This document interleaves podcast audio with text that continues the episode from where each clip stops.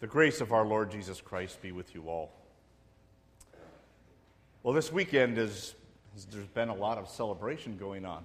Obviously, because of the 4th of July, but also yesterday there was a big wedding here for one of our teachers. And then there was a baptism in the evening as well. So people had a lot of reasons to celebrate this weekend. Well, I'm going to give you one more reason to celebrate.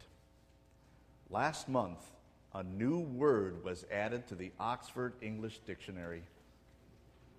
Uh, try to keep your excitement down. and what was that word? Hashtag. well, you've probably heard it already, and because it's been used so much, it earned its place now in the dictionary. If you're unfamiliar with it, it's a, a phrase uh, that's used as a title that appears in social media like Facebook or Twitter or Instagram. And it's preceded by the hash mark, that tic tac toe or, or pound sign. And what a hashtag is supposed to do is just call your attention to what the topic of the message is. It's supposed to be used to get your attention and to tell you something special is coming up. Now, I know that that's kind of a new word, but I actually found some evidence that this has been around for a long time. You're not laughing. You don't get the joke. what about this? What if you saw a hashtag that said success? Maybe that would interest you. Now, you might think, well, maybe that is just telling me about somebody else's success. Or maybe it's going to tell me how to be successful. Now, when people think about being successful, they might think along the lines of, of this that Success is just this rising up to a, a special position or, or some type of promotion or, or something. And it's kind of a straight, clear rise and line. But in reality, success may look a little more like this a bit convoluted and twisted up and, and mixed up and unsure exactly where it's heading. Now, what if you saw a hashtag that looked like this? Success God's way. Would you be interested in what it was? You might think success God's way is, oh, that clear, straight line up. But in reality, it might be one that's just as mixed up as that line we saw before. Even God's way. As we've been looking at the life of Joseph and the Old Testament the last couple of weeks. Today we're going to come toward the end of his life or the, the resolution of all those things that had been going on. And we're looking at his life under this theme of life is shaped by God. Today we want to see that all of those things that Joseph went through were ways that God used to shape him for success. Success God's way. Now, what's interesting about those hashtags they could appear at the start of a message, in the middle of a message, or even at the end of a message. The point is, they simply are calling our attention to something that's important. Well, success, God's way, could happen at the beginning of our lives, in the middle, or even toward the end. Let's see how that worked as we review the life of Joseph once again. I know my son heard this message last night and he goes, Dad, Joseph again? Really? But when a person's life fills 13 chapters of the Bible and there's a lot of lessons in it, we need some time to really look at it. So today, let's see how God was using all these different events to bring success to Joseph. And what did that success look like? Well, for Joseph, we remember his life started out with some trials, some hardships there was that discord among him and his brothers, and he ended up being uh, basically kidnapped by his brothers and sold to some slave traders. And then he ends up as a servant in Egypt, far from his family and his home. And there, in serving in, in a house of an Egyptian official, he's tempted to have sexual relations with the lady of the house, but he refuses. And that just brought more hardship for him because he then she then rather accuses him falsely of sexual misconduct, and he ends up in prison for several years for something he never did. And yet, through all of that, we see that God was shaping him. Even during that time, it now became a time of testing.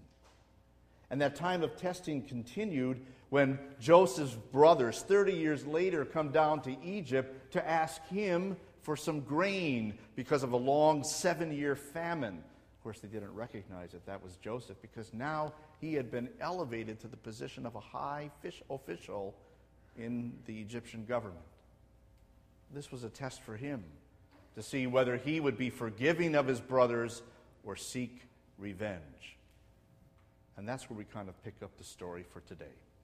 As his brothers concerned what Joseph would do to them now that their father has died, would he seek revenge, getting them back for all the evil they did to him? Here's what Joseph said You intended to harm me, but God intended it for good, to accomplish what is now being done, the saving of many lives. So then, don't be afraid. I will provide for you and your children. And he reassured them and spoke kindly to them. Well, let's take a look at some hashtags, some important points in Joseph's life to teach us about success. That is, success God's way, what he's trying to do in shaping our lives. The first thing we see is that he's getting us to realize we're here to serve others. All you need to do is look around and, and see what your situation is in life and then see how God wants to use you. Joseph's situation started out just being a young man in a family of 12 boys. And he was there to follow his father's rules and, and orders and, and did so. Even when he was kidnapped by his brothers and sold into slavery, Joseph recognized that this was still the situation God had put him in, and he served faithfully as a slave in somebody else's house. When he was in prison, again, he realized that was the situation God put him in, as unpleasant as it was, but he accepted that. And finally, when he was elevated to a high position in the government, he accepted that too as a situation God had put him in, and he was there for others. You know, sometimes we may look at the situations we find ourselves in and, and complain about them. We might wonder what's going on. Why is this happening to me? Instead, like Joseph, we can realize that the Lord is always with us. And as the scriptures told us, because the Lord was with him, he prospered. So simply accept the situation you're in. Look at your situation. Where are you? What's your job? What's your family situation like? What's your situation like in your community, in your church? And how does God want you to serve? You can figure that out by just looking at the people who are around you and the needs that must be met. Joseph took care of the needs that, he, that were assigned to him when he was a slave in that official's house. Joseph looked around and saw the needs of his fellow prisoners and worked to meet those needs. When he was that Egyptian official, he saw the needs of his fellow countrymen and the needs of people all around that region as they were affected by that severe famine. And he simply saw that this was what God wanted him to do. He certainly didn't know that when he was a young man or going through those imprisonments, that God would someday elevate him to be a ruler. He simply took it step by step and saw what was going on. He didn't think, boy, what a mess. I've got to straighten this out. He saw that he was there to serve the needs of others. And so look around and see the people that God has put in your life. What are their needs? Oh, they don't have to be big, tragic kind of needs that need attention. It could just be some small things too, like a friendly smile, a welcoming hello, or a helpful hand. What are the needs of others? Finally, if you just wonder what it is you have to do, follow the will of God. That's what Joseph did. When he was tempted by that Egyptian official's wife to have sex with her, he simply said, I cannot do this and sin against God. He simply called to mind what is God's will for my life? What does he want me to do? and that was clearly expressed through God's Word. And so it is for you and me. We may find ourselves in all sorts of different situations, but God's will is never different. It doesn't change. That will starts with His love for us, His love to save us in Jesus, and His love to bless us. He clearly spells out in Scripture what He wants us to do. Seeing then our situation, the needs of people around us, we can respond and follow His will to serve others. That's God's hashtag for success His way, serving others. Now, as we look at our life, it's also good for us to see exactly how God is directing that life, seeing His hand in our life. That calls for faith. Faith, first of all, in the promises of a God who said He will provide for us, and then to look and see how God does provide, how He does guide and, and direct our lives. And so we look at life then through the lens of God's promises. And when we do that, we will see that God is indeed blessing us in those good times.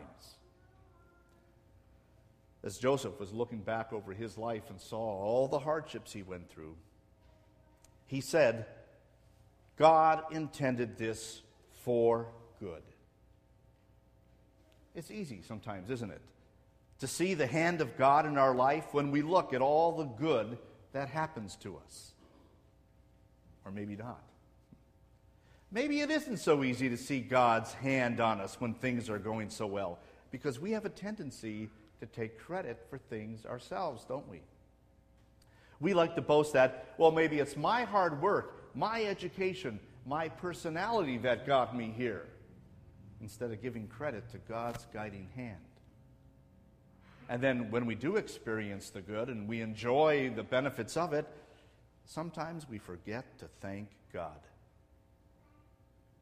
Okay, we have a day we set aside in our calendar called Thanksgiving Day when we can gather together and recall all of our blessings. But we don't need to wait for one day out of the year to do that. Just like Sunday is sometimes considered a little Easter celebration, that is, celebrating the life we have because of the life, death, and resurrection of Jesus, so we should also look at Sundays as a, a little Thanksgiving day, an opportunity for us to give thanks to God for everything. We can be pretty quick to fold our hands and ask God for help when we're in trouble we should be just as quick to raise our hands and our hearts to God in thanks and praise for all the blessings that He has given us. So, see God's hand in the good times and give Him thanks. You can also look and see God's hands in the bad times, and we'll put that in quotations.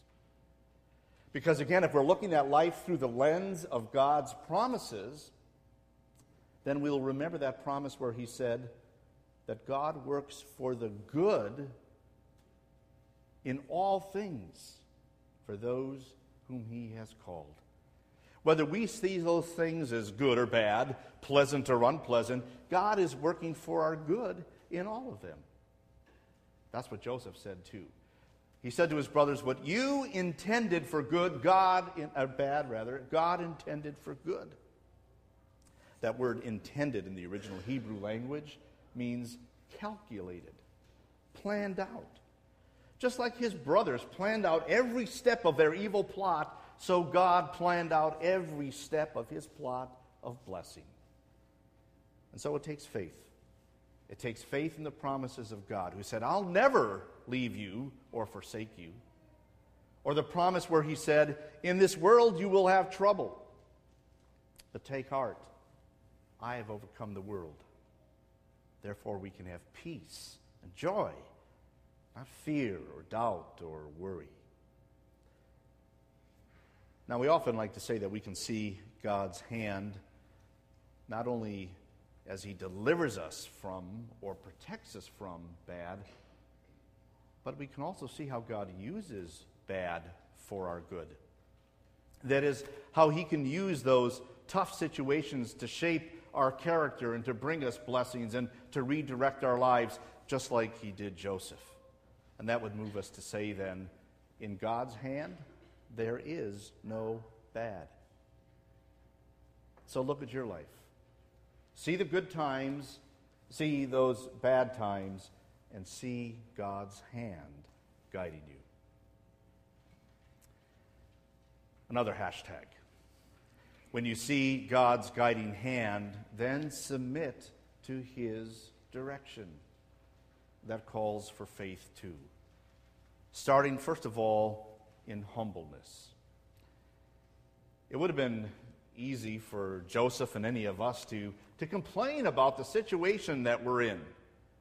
Joseph could have rebelled and really fought against being uh, kidnapped and, and, and sold as a slave and trying to run away, perhaps, or whatever it might be. But we don't hear him doing that.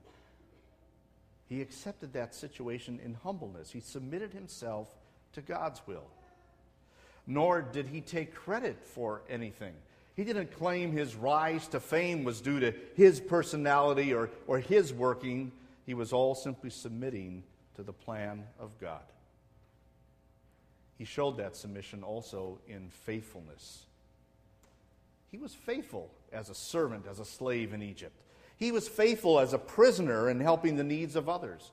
He was faithful as a ruler in Egypt, not to lord his authority over others, but to be there to serve them. He showed faithfulness even to his family.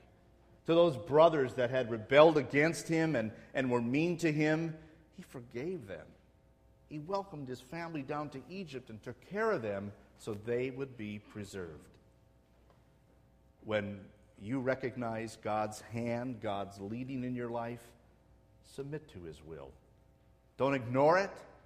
Don't try to change it. Just follow it. Another important thing to do when we see God's hand of guiding and, and recognize that we're there to serve others is to share his love. Joseph was doing that as he showed that God was providing for the needs of people. When his brothers and the family came down, he told them now God would provide for them, and Joseph would be the, the tool by which that would happen. And so the whole nation was brought down. He was simply showing how God had measured out their need and his blessing. And so we can show love to others, God's love to others, as we show that God provides for their needs. In fact, Joseph's words were even more particular than that. It said he spoke kindly to them. In the original Hebrew, it says he spoke to their heart. He was interested in their faith. And he said, God is saving many lives. Now, maybe he was referring to the fact that God had provided all this abundance of grain and the people would be taken care of during this severe famine. But there was also a greater plan that God was working the salvation of the world. Because God had promised that through this small family, the Savior of the world would come. So, as God was preserving that family, he was carrying out his promise. Because what God promises, God performs. Indeed, that family was preserved. And over the next hundred years that they lived in Egypt, they became a great nation. So much so that the Egyptians feared them and then put them in bondage and severe slavery, and they couldn't get out of it. But God remembered his promise and his people, and he had a plan. He exerted his power to save them once again, using death to crush the enemy he brought freedom to his people. But that freedom came for them also through death, through the death of a lamb that was sacrificed, the Passover lamb, whose blood was put over their doorposts so the angel of death would not kill them. And they were released and became a great nation. And through that nation, God carried out his plan to save the world by sending his son through that family. His Son came into this world then to live as one of us, to live under all of the laws of God perfectly, to give to us a righteousness that we need and have simply by trusting in Jesus. a righteousness that allows us to stand before God. That same Son then took upon himself the punishment for our sins. He took our guilt upon himself so that we would not be punished by God. And he died that horrible death on the cross. As a sacrificial lamb, his blood saves us. And by his resurrection, we have the assurance of our own resurrection and eternal life. That was God's plan to save us eternally. That Savior is Jesus. That Savior is your Savior, the one who came to live, die, and rise for you, to pay for your sins of indifference and complaining and fears and worries. God came to save us from our sins with pure, unconditioned love. That's God's plan. So when we look at our lives and wonder, what is God doing? What does God want me to do? Put it in that large perspective of that plan of salvation. And then you'll see how wonderfully He is working to bless you. When you recognize that, you have just one more important thing to do, and that is to seek God's glory. First of all, that that glory would come from you. That's what Joseph did. With his obedience to God's commands, with his faithfulness to carrying out his responsibilities, with his profession of faith that made clear to everyone around him he believed in the Lord as his God, and that was his witness. He brought glory to God. When we do that, first of all, from us, we see how that's also coming through us, that it will lead others to see the true God and his grace for them as well. Joseph spoke of God's guidance in his life and how he was being blessed, and people knew that. Even Pharaoh said, Joseph's God is blessing us. So let your faith be evident to others. Share with others how you believe God is working in your life. Encourage them to look for that too. And then worship the Lord and thank Him and serve Him. So, the last couple of days, our country has been celebrating its freedoms. One of those freedoms we enjoy is that freedom to gather and to worship God according to our beliefs. Praising Him for that greater freedom that He has given to us, that freedom from sin and the laws, that freedom to simply live in grace, a freedom from death. Let's live in that freedom, thanking and worshiping Him with the freedom our country gives. So, what is God saying to you? What is God trying to do through you? It might be as simple as who you are. It's interesting when you, when you look at names in the Bible, they have particular meanings. Joseph's name means the Lord adds. When you look at his life, you see how the Lord was always adding blessing to him.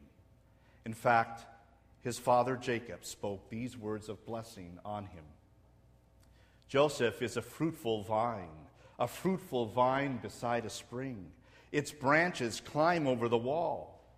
The archers attacked him, shot at him, and were hostile toward him.